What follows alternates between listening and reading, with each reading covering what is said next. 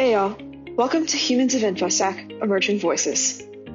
My name is Vanessa Sauter, Security Strategy Analyst at Cobalt.io. Today, we're joined by Liz Jaluague, a cybersecurity analyst at Deloitte in Toronto. In this episode, Liz opens up about her recent journey into InfoSec. I have a feeling her experience will resonate with many of you breaking into the field. As always, thanks for listening. Stay safe out there. Liz, we're so excited to have you on the show today. And we just wanted to open up by asking can you tell us a little bit about yourself? Where are you from? Where are you based right now? What are your passions and your interests? So I was born and raised in Toronto, and that's where I currently am. But I actually just moved back here after 10 years. I moved around uh, Canada quite a bit. So for university, I went away for five years. Then I went to Vancouver for four more, and then Calgary for a year. InfoSec basically brought me back home. Outside of InfoSec, I'm really into aerial arts right now. So stuff like um, silks, what's called something called cord corde lisse, that's smooth rope in English, um, and aerial straps. I try to stay fit, and it's really hard to do when you're trying to focus so much on learning new things. But I feel that other forms of exercise, I can't really completely put myself in the zone. Like when I was weightlifting, for example, I'd always feel the pressure of listening to podcasts, so I'd feel productive. Mm-hmm. But with with silks and um, hoop and all these things, you're really forced to pay attention to what you're doing with your body. And yeah, I really like it. It's really enjoyable. That is really, really cool. So, can you tell me what is your current role right now in InfoSec? And you know, can you explain a little bit about about what you do on a day to day basis? Sure. Um, I just started as an analyst at Deloitte, but I'm eventually going to be focusing on vulnerability management and cloud architecture. That role may change over time, but that's what they're envisioning um, my role at the company for now. Right now, I've been put on a project that they've been working on for it looks like three years, and it's super cool to see just how detailed and how much time and effort they put into implementing a cybersecurity program into large companies. How did you end up deciding on Deloitte? You know, what were the factors for you in, in choosing a consultancy? Uh, as cheesy as it sounds, I feel like Deloitte chose me.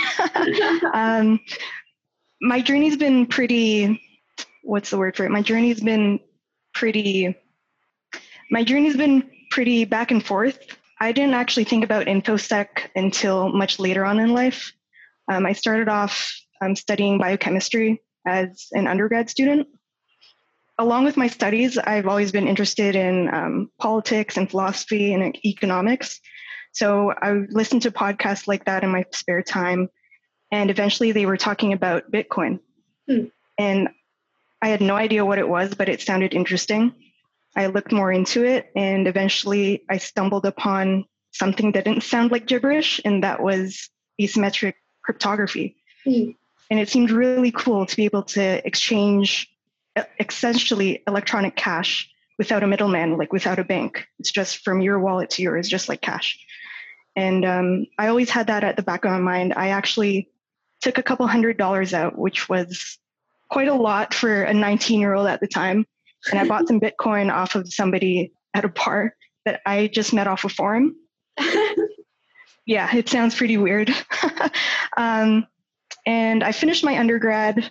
I went to grad school in Vancouver, but that definitely wasn't for me. So I left and I started I'm trying to think, okay, what else should I do? Um, I really like computers, so um, let's try a couple boot camps, a couple uh, hackathons, and see what happens. I eventually stumbled upon a C sharp course, cool. and I did that over a weekend, learning how to make stuff in virtual reality. Eventually, that same company hired me to help them out with marketing and sales in Calgary, so I moved there. And I was listening to podcasts about virtual reality, and um, the guy was really interested in the privacy aspects of virtual reality. You're collecting a lot of data about people's, you're tracking people's eye movements, tracking um, all sorts of things about them, biometrics. A lot of companies don't think about how to secure their users' data. They're just thinking about how to use it um, mm-hmm. for their products. And the more I looked into it, the more it freaked me out. And eventually I said, I really care about this stuff. Um, maybe I should take the leap and do that as well. I tried to do it part time, but I wasn't really, I had one foot in too many things. and so I decided to um, eventually do it full time. I moved back to Toronto in April and I did a certificate program in computer security that eventually led me to a whole bunch of things. Right after I finished my program, I went to DEF CON, Black Hat, and B-Sides. I went to a bunch of other local things. I met all sorts of people. I eventually got some freelance contracts for pen testing. Awesome. And one of the guys that I um, did a sub subcontract for recommended that I um, look into Deloitte because he knew that they were hiring. Fast forward, that that's where I ended up today. That's amazing. So Deloitte found you, but you also were just getting completely immersed in infosec as well, and obviously are uh, have a tremendous aptitude in the field. So it doesn't surprise me at all that Deloitte would be interested in, in snatching you up. This is, you know, a question that we didn't list, but I'm I'm curious. When you were growing up, did you have any interest in computers, or was it something that you know you sort of fostered an interest in? when you were doing biochem as an undergrad or where did that where did that interest begin to surface for you as a teenager um, i was interested in computers but um, it was just because technology was rapidly changing back then like i remember using dial-up mm-hmm. and um, google wasn't even google i think the search engine i was using at the time was ask jeeves stuff like that i remember at one point making websites, like really bad websites on Angelfire and GeoCities. But I didn't actually know I was coding.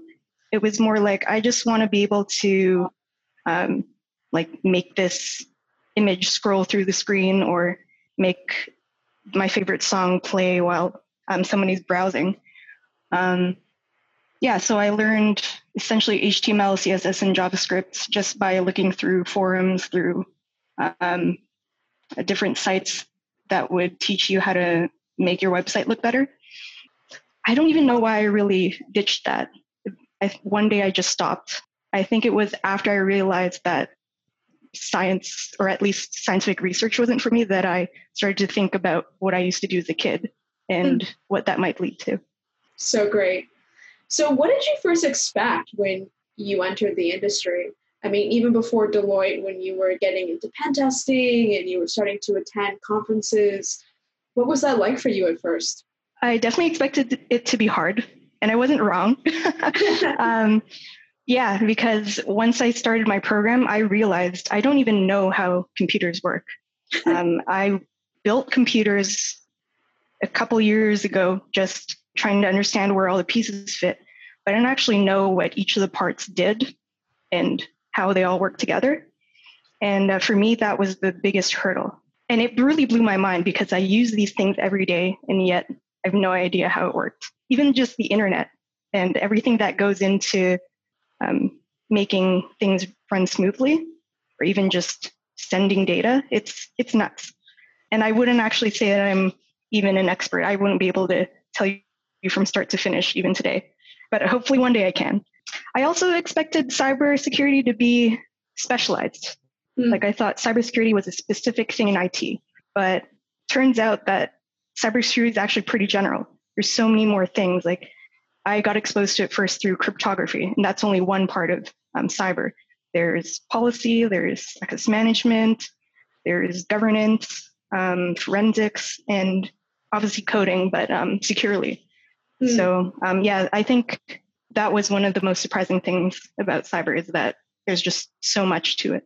I totally, I totally agree with you. And it's funny, I was just talking today with Caroline about the same realization that you have, which is just how amazing it is when you think about how computers actually work and like the networking protocols behind them and the fundamentals that actually make infosec the field that it is now and there's just so much to learn and you know you could spend days or months or even years studying it and, and feel like you haven't even touched the surface. So, what has surprised you the most about InfoSec now that you're in the field?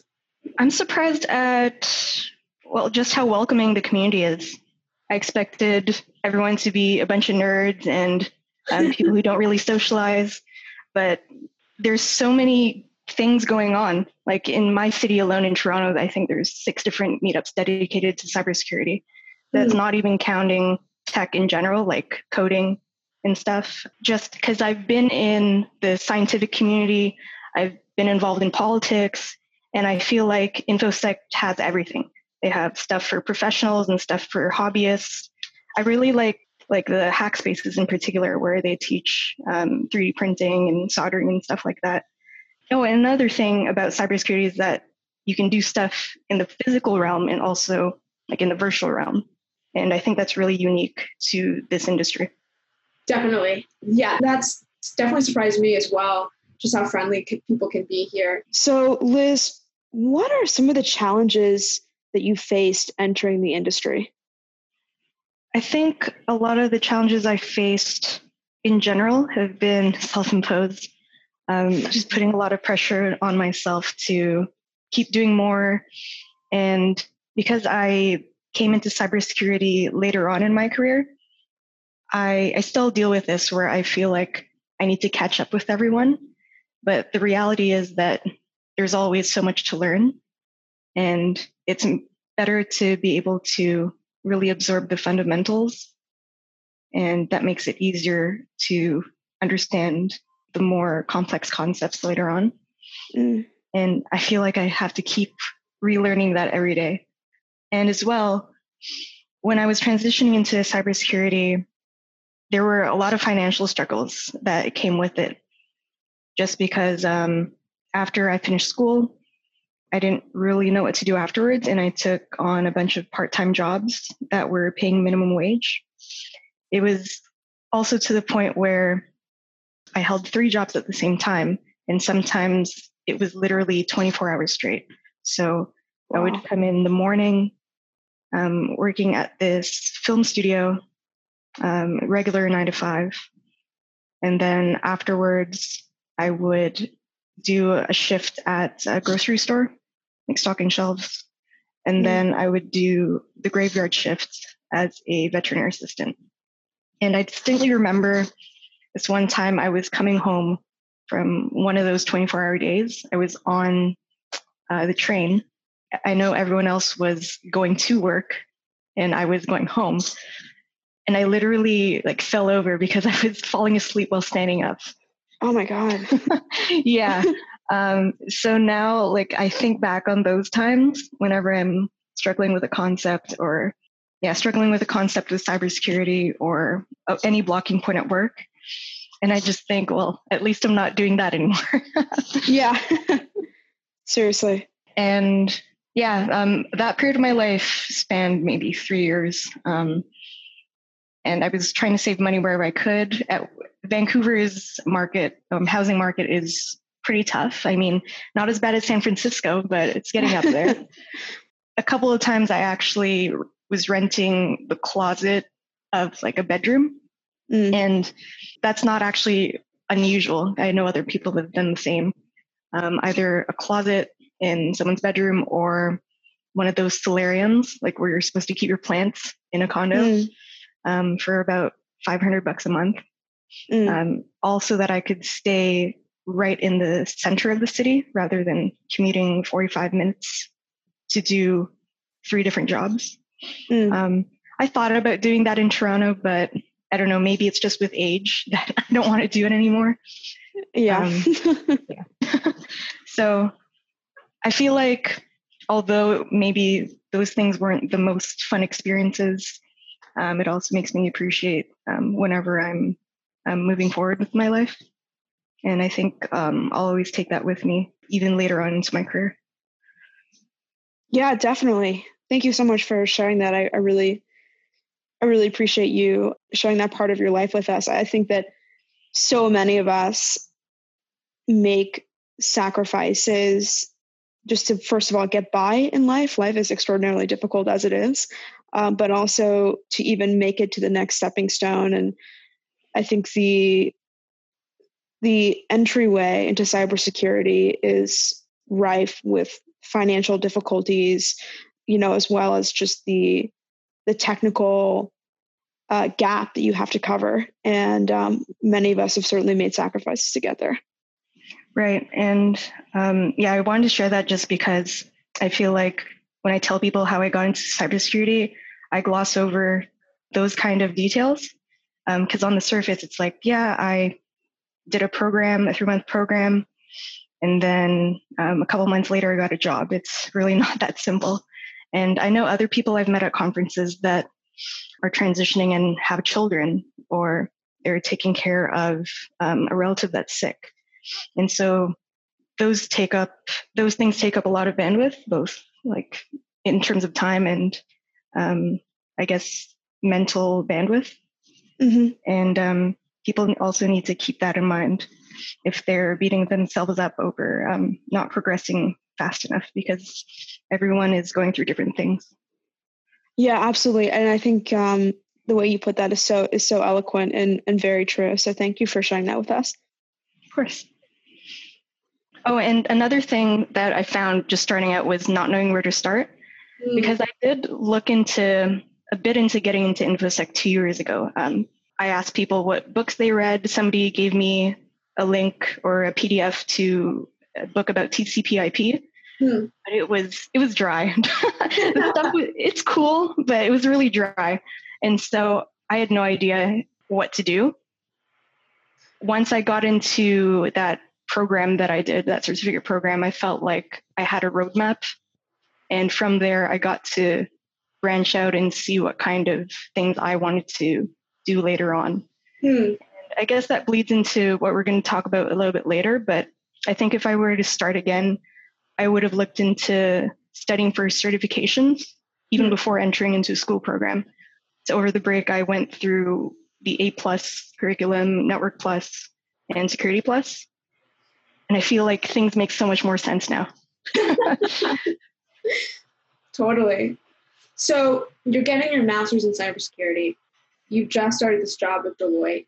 You've done some amazing work, even understanding how computers work. You understand multiple programming languages. Where do you see yourself in five, 10, or 15 years? You're off to such an incredible start, and I'm just curious, you know, what you envision for yourself. Wow. Um, well, in five years, hopefully I've finished my master's by that time and I've got a few more certifications under my belt. Um, my master's program actually has a couple co op terms, so I'm hoping to expose myself to uh, more traditional companies like Google or Microsoft or something like that. I think in five years, I'd also be in a position to be able to mentor other people. I'm so like inward focused right now that I don't even have time to. I wish beyond um, volunteering at events, like I wish I could give up more of my time. Mm. But I hope in five years I'll be able to take a step back and actually be able to help individuals navigate their way through InfoSec. I can answer the 15 year question, and I want to be able to incorporate my biotechnology background or my biochemistry background into cybersecurity. So I want to be able to manage cybersecurity programs for companies like that. I'm really fascinated by anything to do with DNA. So companies like 23andMe or anyone that deals with genetic information, I think would be really cool. Hmm. Uh, as far as 10 year goes, 10 years goes, I'm not really sure. I mean, if anyone out there has advice, I would love to hear it. But yeah, maybe maybe that exposes a gap in my thinking. I know what I want to do short term and super long term, but in between. I don't know, but maybe that gives me some flexibility as well. Definitely, definitely. So, as someone who is still relatively new to the field, what do you think could be changed? What can we do to make the field better? As a newbie, I think the field's awesome. Um, thankfully, I've, I haven't really experienced much discrimination or any really bad characters. Fingers crossed, hopefully that doesn't change. Um, one thing that I did notice at the bigger conferences like Black Hat and DEF CON were that sometimes I was still a student and I would line up at a booth to talk to people or obviously get free stuff. um, but some people would scan my badge, see that I was a student, and just not talk to me. And I think that's a really that's a huge missed opportunity for companies because you don't know where um, that student will end up in just a year or two. Um, so I think that companies should be more mindful um, when they're they have a presence at a conference to remind their staff that everybody that comes up to you is an opportunity, even though maybe it won't benefit you mon- monetarily right away. Definitely. I love that for sure. Okay, and the final question What advice do you have for people who want to enter the industry? Uh, like I said at the beginning, um, start looking to beginner certifications. I think that'll help things make much more sense much quicker. Mm-hmm. Um, like A plus or Network plus? Yeah, I would say A plus, A plus first, then Network plus, then Security plus. Um, and then people who want to go into pen testing, then go into the Certified Ethical Hacker. Um, and um, all the rest of the advice I have, um, I want to preface. So I didn't. I don't have student debt, so I worked all through university. Um, I'm relatively young. I don't have kids yet, um, and my parents let me live at home when I um, went through my transition. So, with all that in mind, um, I think everyone's situations are different, and those things that I just listed, I'm very lucky to have had going into my transition. But generally, in infosec like there's no secret you just have to work hard and find time to learn where you can you have to put in the time like there's no shortcut to being able to learn all everything that you have to learn to be successful so for example like i have a one hour commute every day and i preload podcasts about infosec or i preload um, material about um, certification um, stuff um, during my lunch break if i'm not hanging out with coworkers, I'm usually going through um, material. And even sometimes if I wake up early, I try to squeeze in like a page or two of reading. Mm. Um, I think it's more of a habit. So just get into the habit of learning. Um, what else? I would say take advantage or make sure that you have a support system. Right now, especially actually even recently, I have a tendency to push people away when I'm focusing. And sometimes you don't realize that it's um, taking a toll on your mental health. So mm-hmm. I would say make sure to, even if you have to put it into your calendar, make sure you're reaching out to people and hanging out with people, even if it's for an hour or two. And also, um, going to events is super important. I don't always feel like networking or talking to people, but I force myself anyway. And more often than not, I'm usually happy that I did. I actually tend to volunteer at events because I'm more on the shy side. It's so much easier for me to talk to people when I have like a purpose in the event rather than just awkwardly standing around and um, mustering up the courage to just talk to somebody because we're interested in the same thing. So if you're shy, I would encourage you to volunteer because it gives you some sort of leverage to be able to talk to people without looking awkward. it's all great advice. Well, I'm so glad that we were able to squeeze in the time to talk to you today. I think it's just really exciting to hear from younger voices in the industry. You know, as we're entering this field, it's just it's changing so much. It's changing so rapidly, and you know, as you've touched on, there's just so much that we could be doing, and it's sometimes impossible to really figure out where to even start, where to even dive in. And so your voice today, I think, will make just a tremendous contribution to hopefully helping people figure out exactly how to break into the industry or, you know, understand where the light is at the end of the tunnel. So thank you so much for speaking with us today.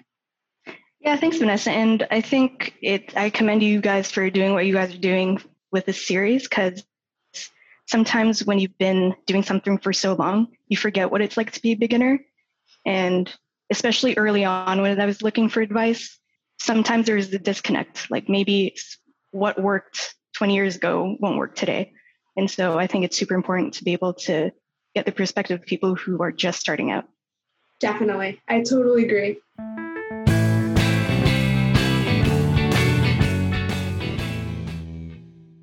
Humans of InfoSec is brought to you by Cobalt.io, a pen testing as a service company. Like what you hear? Subscribe, share, or leave a review wherever you enjoy podcasts. And don't forget to say hello. You can find us on Twitter at Humans of InfoSec. Thanks for listening. We'll see you next time.